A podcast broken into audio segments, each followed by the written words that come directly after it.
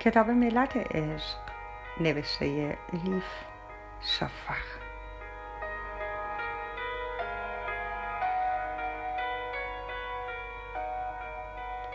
ترجمه ارسلان فسیحی.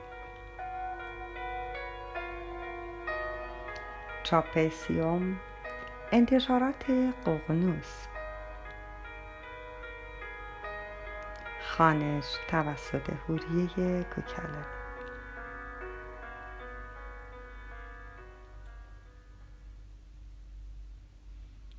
گل کویر قونیه هفته جمادی اول 642 مثل حیوان بیرونم انداختند. همین که از دستشان خلاص شدم گوچه پس گوچه ها را گرفتم و دویدم.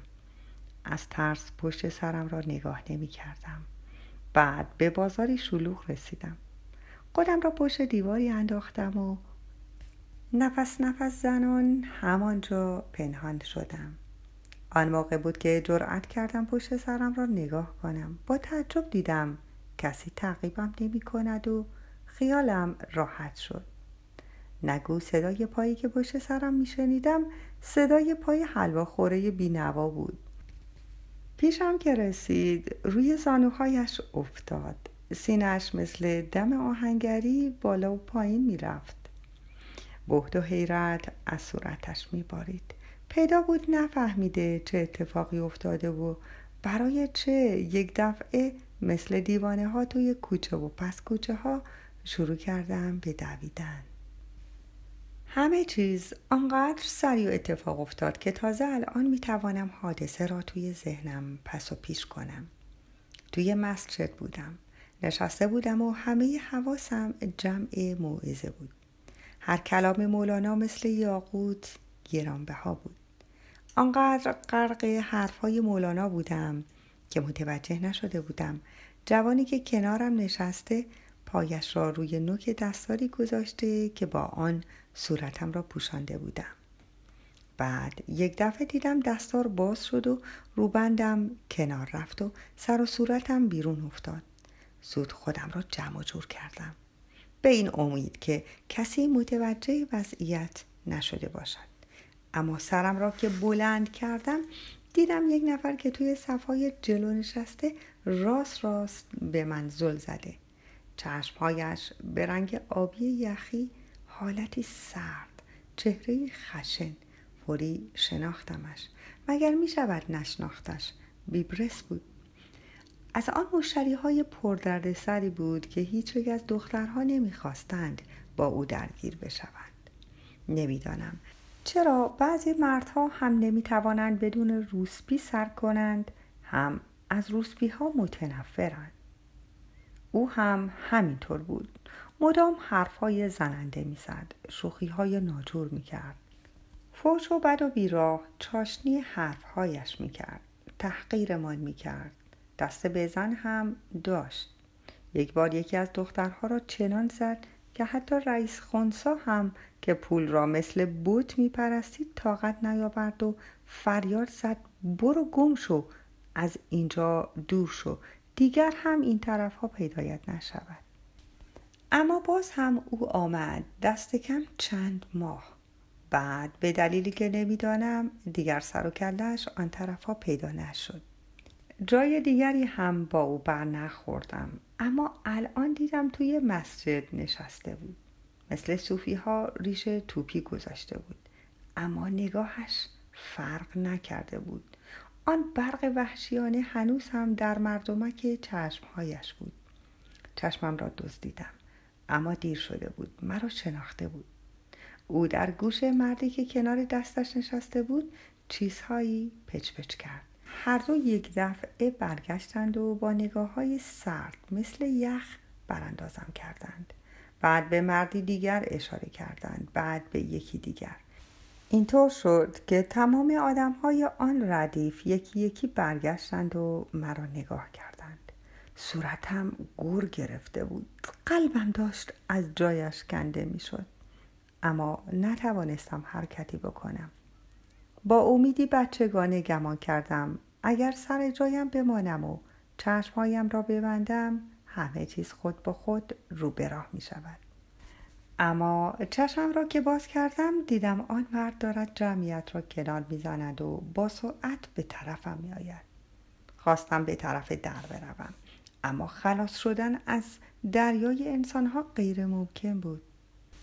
با یک حمله خودش را به من رساند. چنان نزدیکم آمده بود که بوی نفسهایش را میشنیدم. بازویم را گرفت و گفت آهای زنی که بدکاره اینجا چه می‌کنی؟ شرم و حیا سرت نمی شود؟ تته پت کنان گفتم ولم کن بروم. اما حتی صدایم را هم نشنید. همان موقع دوستهایش سر رسیدند یکی از یکی عصبانی تر و خشنتر. بوی خشم می‌دادند. انگار فراموش کرده بودند توی مسجد هستیم.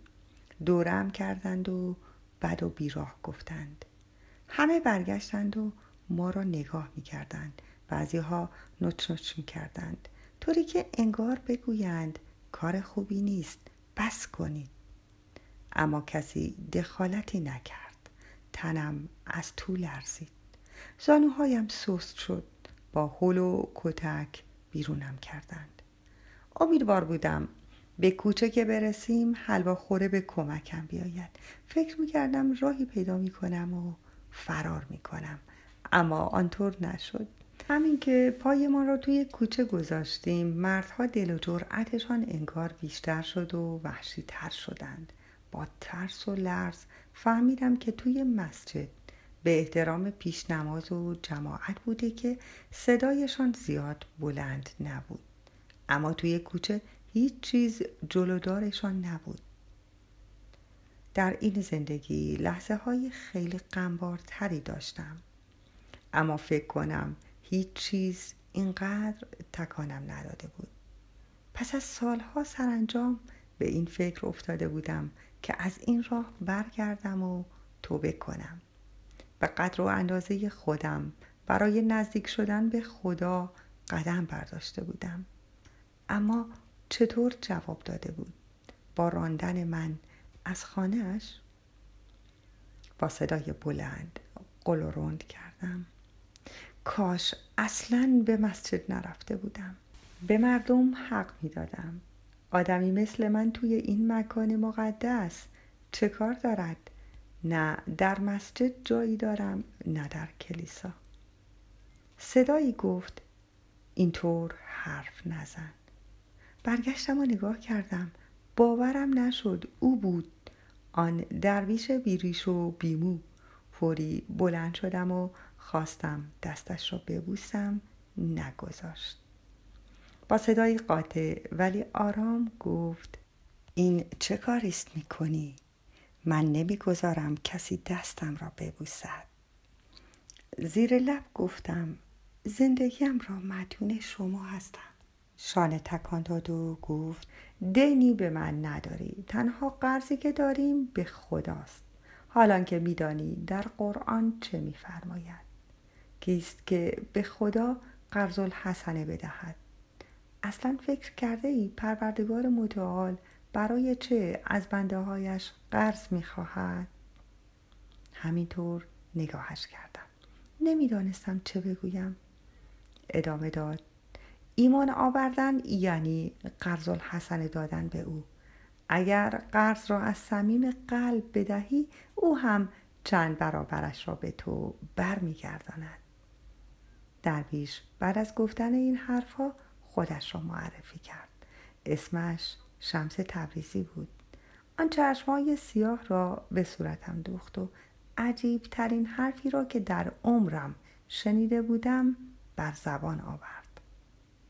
گفت بعضی آدم ها زندگی را با حاله با شکوه آغاز می کنند کمانهای اطرافشان برق می‌زنند و درخشانند. اما با گذشت زمان رنگهایشان کدر می شود و به سیاهی می زند. تو هم از آن آدم ها هستی.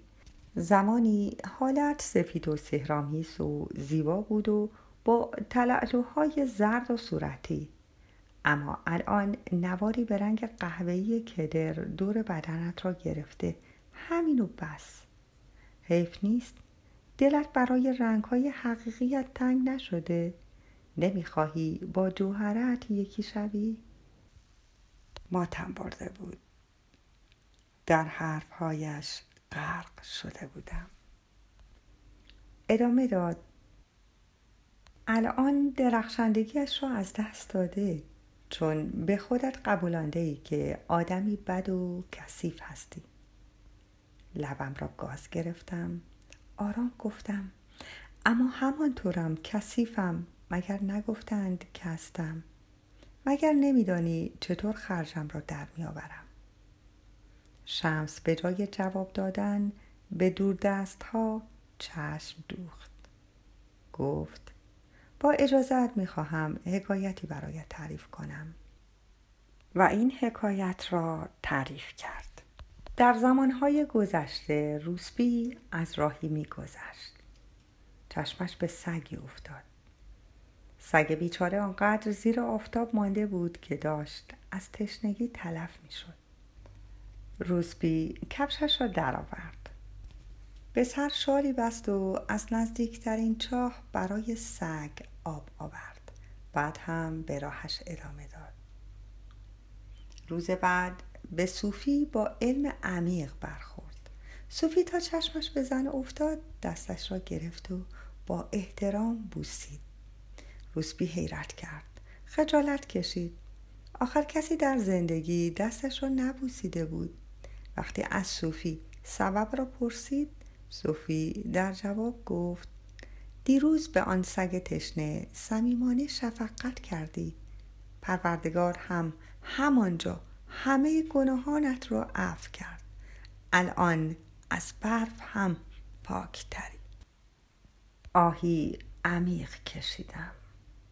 منظور شمس تبریزی را فهمیده بودم. اما هیچ جوری نمی توانستم باور کنم.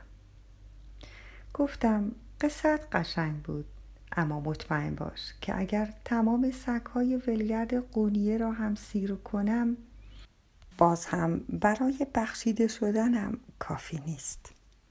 شمس گفت آن را تو نمیدانی.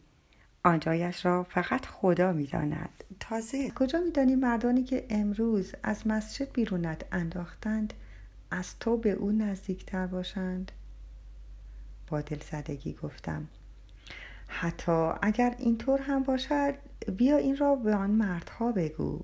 اما درویش سرش را تکان داد.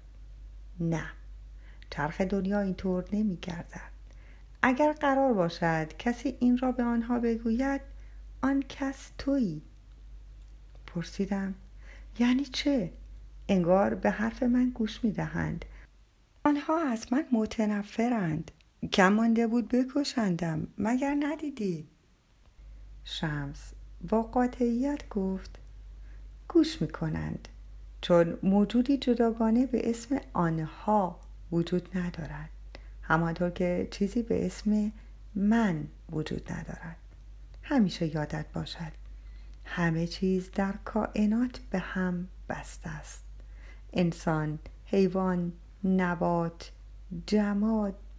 صدها و هزار مخلوق جدا نیستیم. همه یکی. منظورش رو نفهمیدم منتظر ماندم توضیح بدهد اما او با جوش و خروش به حرفهایش ادامه داد. این هم یکی از قواعد است. قاعده نوزدهم.